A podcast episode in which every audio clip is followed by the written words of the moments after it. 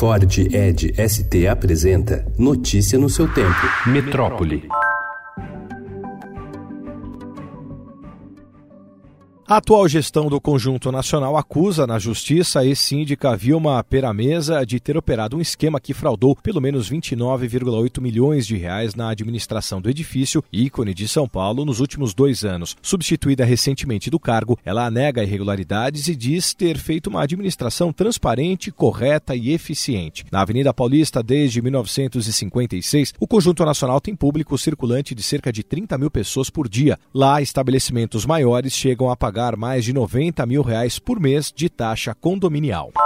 Uma barragem de rejeitos de lavra de ouro se rompeu ontem no município de Nossa Senhora do Livramento, em Mato Grosso, a 40 quilômetros de Cuiabá. O acidente, que ainda não teve a sua causa esclarecida, foi confirmado pela Agência Nacional de Mineração. Com o rompimento, a comunidade de Brejal acabou ficando isolada e teve o fornecimento de energia e serviços de telefonia interrompidos. A estrutura tem volume armazenado de 582 mil metros cúbicos de rejeito. Não houve vítimas.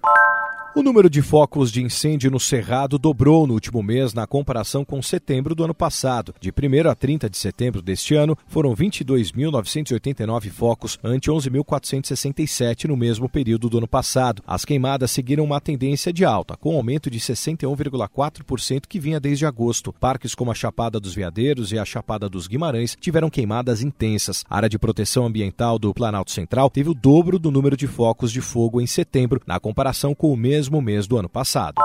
Quando Isabel Bassikurinski nasceu, no início da década de 70, a expectativa de vida de uma pessoa com síndrome de Down era de cerca de 20 anos. Hoje, aos 48 anos, ela tem a real possibilidade de chegar à terceira idade. Estudos internacionais apontam que nos últimos 40 anos, a expectativa de vida para essas pessoas cresceu ao menos 3,75 vezes e deve, no futuro, se igualar à população em geral. No Brasil, segundo o IBGE, a expectativa de vida ao nascer é de 76 anos. Notícia no seu tempo. É um oferecimento de Ford Edge ST, o SUV que coloca performance na sua rotina até na hora de você se informar.